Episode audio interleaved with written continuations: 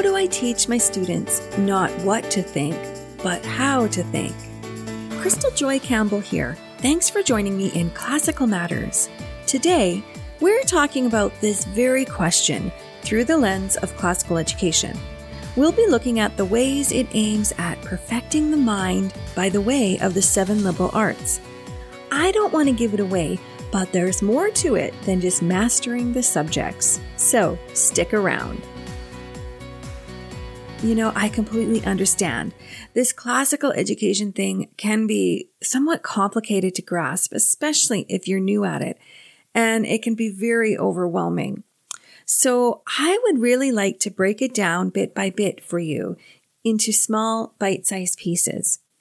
In episode four, I presented a framework or a, a scaffolding, a way to look at classical education by various paths or modes.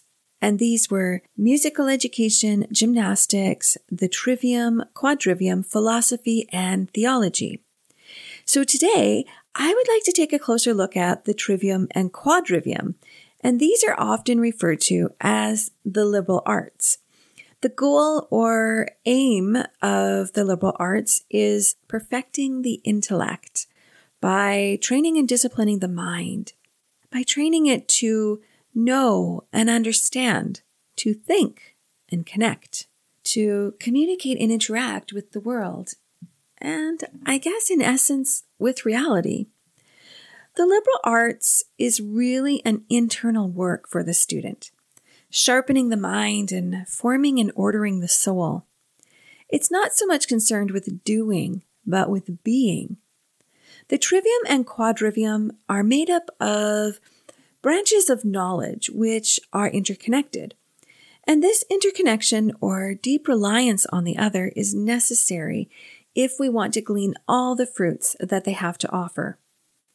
All the branches are needed in order to provide a fertile ground for wisdom, for the cultivation of faith and reason.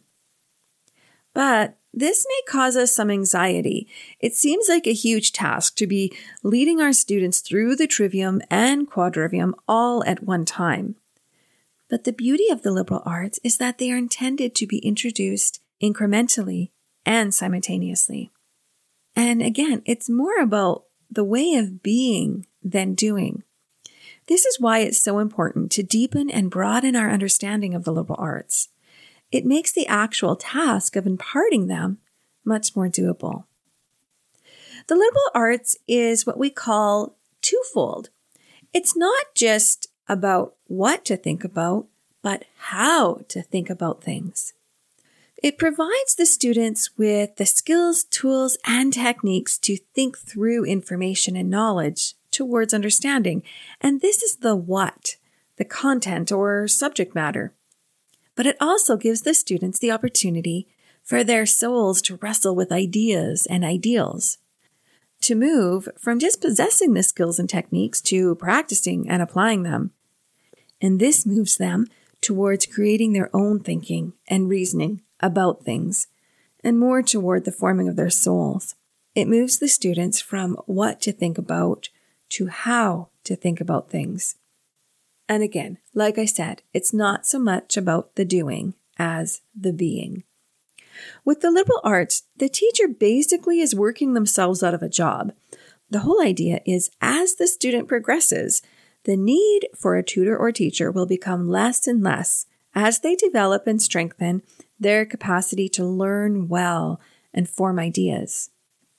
So now that we have a kind of overview of why the liberal arts are important, let's look at what makes up the liberal arts.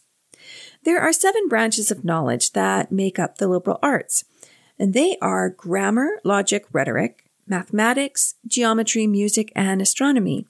And oftentimes when we list them off, we recognize them as subjects from school, and possibly ones that we likely never even took. But they aren't referred to as the seven liberal subjects, but the seven liberal arts. So let's try and figure out what is significant about that. Well, subjects refer to an area of knowledge or study. Arts, in the more traditional sense, involves an agent which produces or acts. For our sake, let's say the agent is the student. So an art is when the student has the ability to produce or act in an area of study at a very high level, a mastery level. Now, these are very simple definitions, but I think it will help us as we re-envision our view of these seven branches of knowledge, to see them not just as subjects, but as arts which contain the subjects. Like I mentioned, the liberal arts give us not only the content, but the skill and ability to acquire understanding, to use reason, and think beyond the content. It trains and disciplines our minds, ordering our intellect to be able to think about. It forms our intellect and soul not just to think and act, but exist in a way that perfects. So the liberal arts see the student as more than just a vessel to be filled, but a soul seeking perfection. So as I said, the liberal arts refer to seven branches of knowledge, and these can be split into two categories, the trivium and quadrivium. The trivium, meaning three ways or paths, is made up of the grammar, logic, and rhetoric. Sometimes logic is referred to as dialectic, which is probably a more true or appropriate word to use, but for the sake of ease, we'll just stick with logic at this point. They're often referred to as the learning arts, the arts of how to learn, well, just about anything. The trivium is really concerned with the disciplining and training of the mind. It trains the mind in attention, perception, and expression. In what we see, how do we interpret it, and how best to communicate it. And they have to work in tandem with each other. The trivium is really the art of communication, whereas the other category, the quadrivium, reveals to us more about connectedness or relationship, primarily in the physical or the actual, the real, in actual matter. It further disciplines the intellect to think and act in accordance with reality. The four branches of knowledge that fall under the umbrella of the quadrivium are mathematics, geometry, music, and astronomy. In upcoming episodes, we'll dive deeper into each of these seven branches. But for now, one of the best starts that we can have as a classical teacher, a classical homeschool mama, is to be open to the broader and deeper meaning of grammar, logic, rhetoric, mathematics, music, geometry, and astronomy. To allow our definition and understanding of the liberal arts to venture beyond the content and subject. And like I said, we'll continue to explore this and take a closer look at each of these in upcoming episodes. We need to really remember that this thing that is classical education is not meant to be broken apart into separate parts or isolated streams, but are paths that are intertwined and support each other in the flourishing of the human person. Along the road of education, we should really be accessing each part, each branch, all the time, but in varying capacities and to varying extents as the student progresses.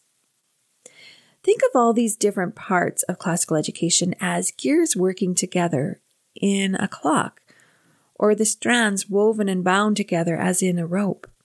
They work simultaneously and incrementally. And this is easier to do if we strive to see the interconnectedness of it all, seeing that grammar needs logic and logic needs grammar, that musical education needs gymnastics and gymnastics needs philosophy. Thanks for joining me today. I hope these short episodes of Classical Matters give you a springboard for the rest of your week to think, explore, contemplate, ponder, and discuss classical education. I would love to hear from you because real transformation happens through dialogue, conversation, and community.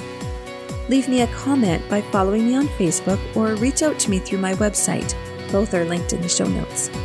Share this with a friend and follow the Classical Matters podcast and join the great conversation of classical education. Don't forget to tune in next Monday as we go deeper into the liberal arts. Blessings for your week.